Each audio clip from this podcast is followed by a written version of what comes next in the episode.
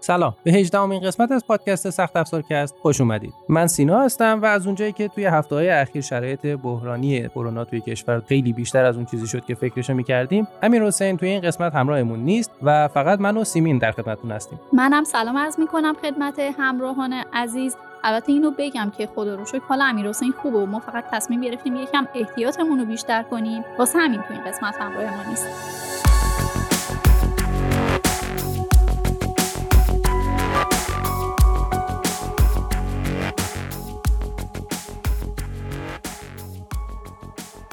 خب بریم سراغ اخبار سخت افزاری هفته جایی که مهمترین خبرمون معرفی کارت گرافیک رادئون RX 6600 XT AMD بود. این کارت گرافیک در مقایسه با RTX 3060 انویدیا هم سریعتر به نظر میاد و هم البته گرونتر. درست سیمین این حالا سرعتش که بهتره خیلی خوبه ولی متاسفانه این کارت گرافیک نسخه مرجع نداره و فقط باید منتظر نسخه های سفارشیش باشیم که این هفته شرکت های MSI، گیگابایت، ازراک و XFX نسخه سفارشی این کارت گرافیکشون رو رونمایی کردن. اما خب طبیعتا قیمتشون بالاتر از اون چیزیه که AMD برای این کارت گرافیک اعلام کرده بود. کلا این هفته خبرهای کارت گرافیک خیلی داغ و زیاد بودش. AMD دو تا کارت گرافیک دیگه هم معرفی کرد که اینا اختصاصی برای مک های اپل هستن کارت گرافیک های Radeon Pro W6800X Duo و W6900X این کارت گرافیک ها خیلی خیلی پرقدرتن و حالا حافظه های گرافیکیشون 32 64 گیگابایت توان محاسباتی این گرافیک هم تو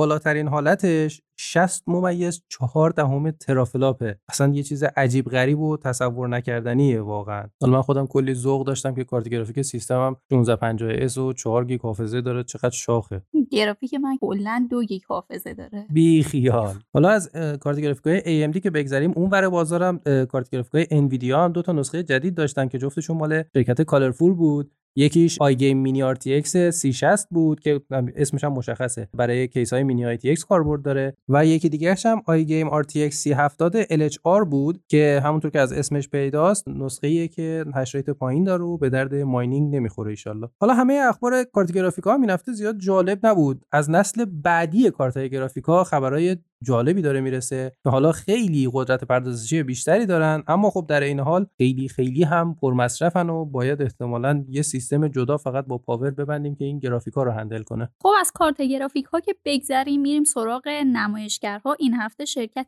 AOC سه تا نمایشگر gaming معرفی کرد که حالا دو تاش نمایشگر خمیده 49 اینچی هستند و یه نمایشگر صاف 25 اینچی. تو دنیای پردازنده ها هفته که گذشت اینتل اومد از پردازنده Xeon W3300 رونمایی کرد که از خانواده Ice Lake هست و عملا اینتل این پردازنده رو برای رقابت با پردازنده های Threadripper Pro AMD وارد بازار کرده. این پردازنده ها 38 هسته دارند و فرکانس پردازشیشون هم تا 4 گیگاهرتز اعلام شده. ایسوس هم از مادربرد Crosshair 8 Extreme از سری ROG رونمایی کرد که از سوکت AM4 پشتیبانی می‌کنه. یه چند مدتی بود هر وسیله رو که می‌خواستم بگن gaming بهش RGB اضافه می‌کردن و تبدیل می‌شد خیلی راحت به یک وسیله gaming. حالا این مثل اینکه داره این داستانش تغییر می‌کنه و قانون جدید اینه که هر وسیله که قرار gaming باشه یه دونه نمایشگر باید داشته باشه. این هفته گیگابایت اومد از یه پاور 1200 واتی رو نمایی کرد که به یه صفحه نمایش مجهز شده و خب طبیعتا به خاطر این صفحه نمایش تبدیل شده به یه پاور gaming. آره دیگه وقتی کارت گرافیک اینقدر پر مصرف شدن دیگه فکر کنم پاورای 1200 واتی باید تبدیل به یک نرم بشن. با اون وضع کمیاب بودن و گرون بودن کارت گرافیک و این پاورای پرقدرت خدا به داد جیب ما برسه. این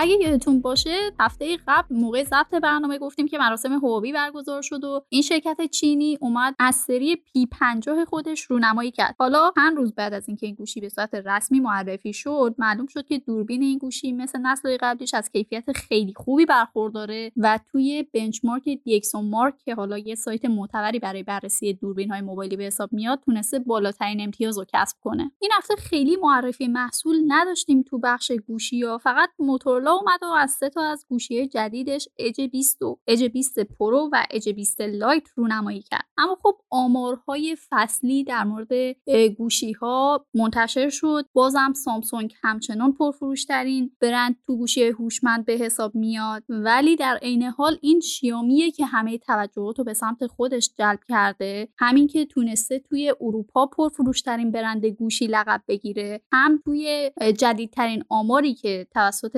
نشریه فورچن منتشر شده و 500 تا کمپانی برتر جهان رو اعلام کرده جهش خیره کننده ای داشته و تونسته خودش رو به رتبه 338 برسونه. البته شرکت مثل اپل و سامسونگ و هواوی کماکان بالاتر از این شرکت قرار دارن. اما خب این جهشه خیلی چشمگیر بوده واسه شیامی. البته خبرهای خوب در مورد شیامی به همین جا ختم نمیشه. بنچمارک اینتوتو که هر ماه میاد و یه لیستی از پرقدرت ترین گوشی های پرچمدار و میان رده رو منتشر می‌کنه آمار ماه جولای رو هم منتشر کرد و هم تو گوشی های پرچمدار و هم تو گوشی میان رده بازم نماینده های شیامی صدر نشینن. اینطور که به نظر میاد شیائومی به سرعت داره به هواوی جدید تبدیل میشه. ولی امیدواریم که سرنوشت شیائومی شبیه اون بلایی که سر هواوی اومد نباشه.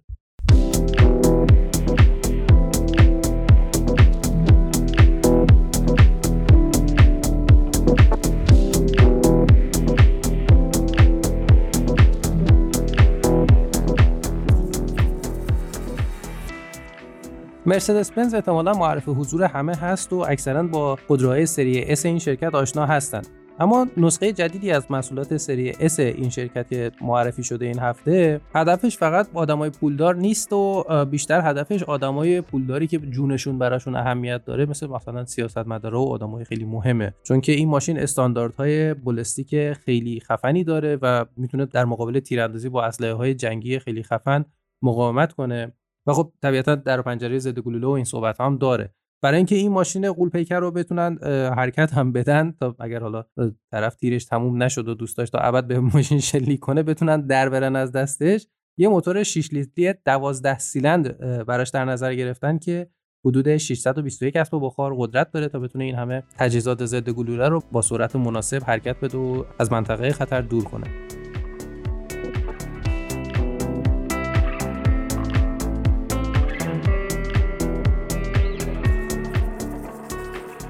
یکی از مهمترین اخباری که تو دنیای بازی این هفته اتفاق افتاد این بود که سونی بالاخره اومد و قابلیت ارتقای ظرفیت SSD رو برای پلی 5 فعال کرد. خیلی سریع بعد از اون هم گیگابایت اومد و از اولین SSD مخصوص پلی با اسم AORUS Gen4 7000S رونمایی کرد. همونطور که از اسم این SSD پیداست حتما SSD هایی که برای پلی‌استیشن 5 باید استفادهشون کنید باید نسل چهار باشن و یه حداقل سرعتی رو باید پشتیبانی بکنن تا بتونید از اون توی کنسول نسل نهمیتون استفاده کنید. بازی محبوب Halo Infinite که چند هفته پیش اعلام شده بود که تستش به زودی شروع میشه تست فنیش آمارهای خیلی خوبی از خودش نشون داد که عملکرد فنی خیلی خوب و مناسبی روی کنسول های ایکس باکس سری X و سری S داشته. در کنار اون یه تیزر کوتاهی هم از بازی Wayward Realms داشتیم که یه بازی نقش آفرینی جدیده که سازنده های بازی Elder Scrolls که یکی از بهترین بازی های RPG اون رو ساختن. اما در کنار اینا متاسفانه یه خبر ناامید کننده هم داشتیم. اونم این بود که بازی Horizon Forbidden West که قرار بود اواخر امسال به عنوان بازی انحصاری پلی استیشن عرضه بشه قراره با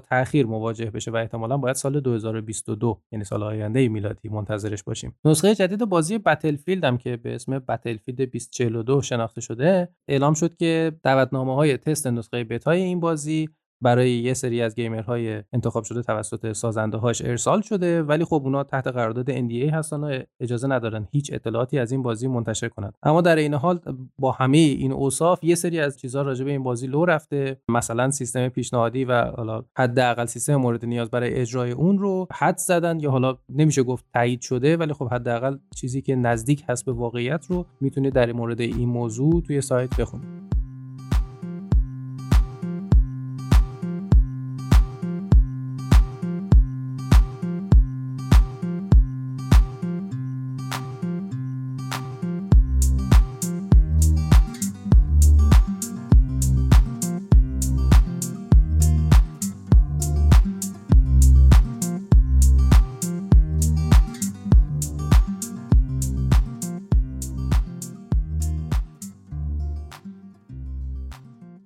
تو هفته ای که گذشت مایکروسافت هم اولین نسخه آزمایشی ویندوز 11 رو منتشر کرد. نسخه ای که تا الان در دسترس بود مخصوص توسعه دهنده ها بود اما نسخه جدید حالت عمومیتری داره و از نظر پایداری هم یکم بهتر شده. با این حال همچنان تو فاز بتائه و با نسخه نهایی فاصله داره. پیامرسان تلگرام این هفته با آپدیت جدیدش کلی قابلیت کاربردی جدید دوباره به خودش اضافه کرده و از مهمترینشون و جالبترینشون میشه به امکان اشتراک گذاشتن صفحه نمایش با صدا موقع تماسهای ویدئویی اشاره کرد. از اون طرف هم پیامرسان محترم واتساپ که متعلق به شرکت فیسبوکه خیلی شرمنده کردن خیلی مرام گذاشتن اصلا ما رو شرمنده خودشون کردن واقعا. اومدن قابلیت پیام های ناپدید شدنده رو بالاخره اضافه کردن به پیام رسانشون که دستشون درد نکنه واقعا. نیاز به این همه زحمت نیست انصافا. اصلا چه کاریه آخه؟ همینجوری فقط پیامی بره بیاد کافیه به خدا. حالا خیلی جالبم هست. بعد صد قرن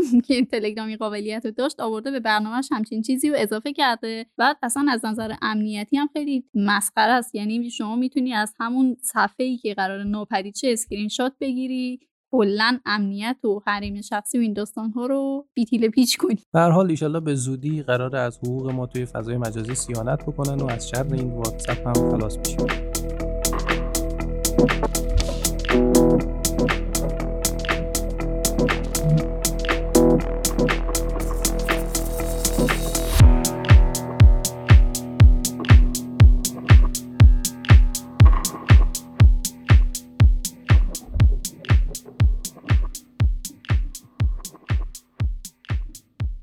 طرح سیانت از حقوق کاربران که حالا هفته گذشته خیلی در موردش صحبت کردیم همچنان هواشی خودشو داره. یکی از نماینده های موافق این طرح اومده بود و تو مصاحبه خودش گفته بود که حالا این فعالیت پیامرسان های خارجی فعلا مختل نمیشه. تا زمانی که یه نسخه داخلی بیاد که قدرت رقابت با اینا رو داشته باشه پیامرسان های خارجی می‌تونن به فعالیت خودشون ادامه بدن. که حالا نمی‌دونیم از این خبر باید خوشحال باشیم یا ناراحت باشیم. حالا این دوستمون این نماینده محترم اومد کلا راجع به این طرح توی اینستاگرام هم یه پستی گذاشت و راجبش صحبت کرد و اینستاگرام هم خیلی قشنگ اومد سیانت کرد از حق خودش رو زد پست این دوستمون رو پاک کرد. البته این دوستان محترم برای اینستاگرام هم برنامه زیاد دارن ظاهرا. چون که یکی از این دوستان اومد این هفته توی تلویزیون و بخشی از طرحی که برای اینستاگرام دارن رو مطرح کرد و عنوان کرد که قرار انقدر پهنای باند شبکه های اجتماعی مثل اینستاگرام رو پایین بیارن تا مردم مجبور بشن برن سمت حالا نمونه های داخلیشون. حالا اسم اینستاگرام پلاس آوردن به عنوان نمونه داخلی اینستاگرام که ایشالله اسمش این نیست چون قطعا نمی‌تونه از اینستاگرام قابلیت های متنوعتر و جدیدتر و حالا امتری داشته باشه. اما به هر حال نمی‌دونم این که به زور می‌خوان ما رو وادار کنن از شبکه های اجتماعی داخلی و حالا پیام رسان های داخلی در کنارش استفاده کنیم چقدر می‌تونه در نهایت تاثیر مثبتی داشته باشه. حالا بماند که ما در حال حاضر خیلی از خدمات مشابه خارجی که داخل ایران هم نمونه داخلی داره رو استفاده می‌کنیم و ازشون رضایت داریم. ولی اینکه از این طرف محدودیتی براشون ایجاد شده باشه که ما نتونیم ازشون استفاده کنیم و به جاش از نسخه داخلی استفاده کنیم مطرح نیست. از اون سمت امکان استفاده از این خدمات برای ما فراهم نیست. حالا خدماتی که دارم دربارش صحبت می‌کنم چه از خدمات مثلا تاکسیرانی آنلاین چه خدمات سفارش آنلاین غذا و حالا خرید محصولات و اینا همه موارد دیگه هم هست که اینا شرایط استفاده ازشون داخل ایران به دلیل حالا تحریم ها و خیلی موارد دیگه فراهم نیست و به همین دلیل سایت ها و حالا استارتاپ های خدماتی مختلفی به وجود اومدن که این خدمات رو برای ما فراهم کردن. حالا در نوع خودشون خیلی هاشون های خوبی هم دارن. ولی اینکه بخوایم به زور ما خودمون یه سری کاربرها رو مجبور کنیم که از خدمات داخلی مشابه خدمات خارجی که الان هم وجود داره در داخل استفاده کنن فکر نمی کنم در نهایت نتیجه خوبی داشته باشه کلا در طول این سالها تجربه حداقل نشون داده که مجبور کردن کاربر خیلی جواب بخش نبوده. مثلا داریم می‌بینیم که با وجود فیلتر شدن تلگرام همچنان بخش بزرگی از جامعه دارن از این پیام رسان استفاده می‌کنن. اما خب از اون طرف هم داریم می‌بینیم که یوتیوب اومده فیلتر شده. و قطعا با هدف حمایت از تولید داخل همچین تصمیمی گرفته شده چون که هیچ رقمه نمی‌تونید به نظر خود من ایرادی به فعالیت یوتیوب وارد بدونید. حتی در مقایسه با اینستاگرام. و از اون طرف هم داریم می‌بینیم که سرویس های داخلی که با هدف حمایت ازشون یوتیوب فیلتر شده عملکرد موفقی دارن. شاید حالا مسئولین اینجوری فکر می‌کنن که اگه قرار باشه یک نسخه هم جایگزین اینستاگرام معرفی بشه بتونه مثل سرویس های مثل آپاروت و نماشو موفق عمل کنه. کاملا درسته اما خب تفاوتش اینجاست که اون موقعی که یوتیوب فیلتر شد محبوبیتش اصلا حتی نزدیک به محبوبیتی که الان اینستاگرام توی جامعه ایران داره نبود و عملا یه سرویس ناشناخته بود. حتی توی حالا خارج از کشورم اونقدر دست و پا نگرفته بود به اندازه الانش محبوبیت نداشت یوتیوب. ولی خب همچنان الان می‌بینیم که کاربرا توی یوتیوب هم خیلی کاربر ایرانی هست که موفق شدن حتی به درآمدزایی از این سرویس هم برسن. در صورتی که حالا سرویس درآمدزایی سرویس های مشابه این یوتیوب داخل ایران فکر نمی کنم به اندازه یوتیوب طرفدار داشته باشه یا حتی بتونه اونقدر درآمدزایی فراهم کنه برای کاربرا. در هر صورت باید منتظر باشیم ببینیم تا این بخش آزمایشی این طرح سیانت از حقوق کاربران در فضای مجازی چطور پیش میره و حالا نتایجش توی جامعه و بازخوردها به چه صورت خواهد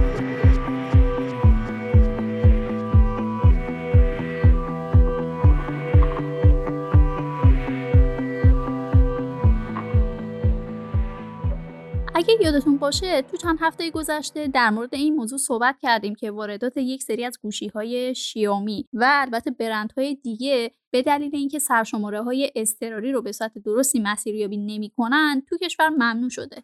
حتی یه نامه هایی از سمت سازمان تنظیم مقررات به وارد کننده های موبایل منتشر شده بود که نشون می‌داد اجازه ندارن دیگه این مدل خواست از گوشی ها رو وارد کنن. اما حالا سازمان گمرک ایران اومده و تو جدیدترین اظهار نظر خودش گفته که ممنوعیت گوشی هنوز اعلام نشده هیچ ابلاغیه‌ای به دستشون نرسیده و فروشنده های موبایل اجازه ندارن که به این بهونه قیمت محصولات خودشون رو بالاتر ببرن. با وجود نامه هایی که به نظر نمی‌رسید جلی باشه و به صورت رسمی از سازمان تنظیم مقررات ارسال شده حالا باید ببینیم که این قضیه ممنوعیت واردات گوشی تا چند اندازه صحت داره آیا واقعا چنین ممنوعیتی در کار نیست و همه اینا جفسازی بوده یا نه؟ اینم مثل اتفاقات قبلی که افتاده یه جو متشنجی توی بازار ایجاد می‌کنه که در نتیجهش قیمت ها میره بالا و خب حالا در نهایت ممکنه این جو از بین بره یا حالا همش تکذیب شه و کلا از بیخ همش کنسل شه. ولی بازار وضعیتش هیچ تغییری نکنه و قیمت ها همونجوری بمونن. این وضعیتی که همیشه توی این سالهای اخیر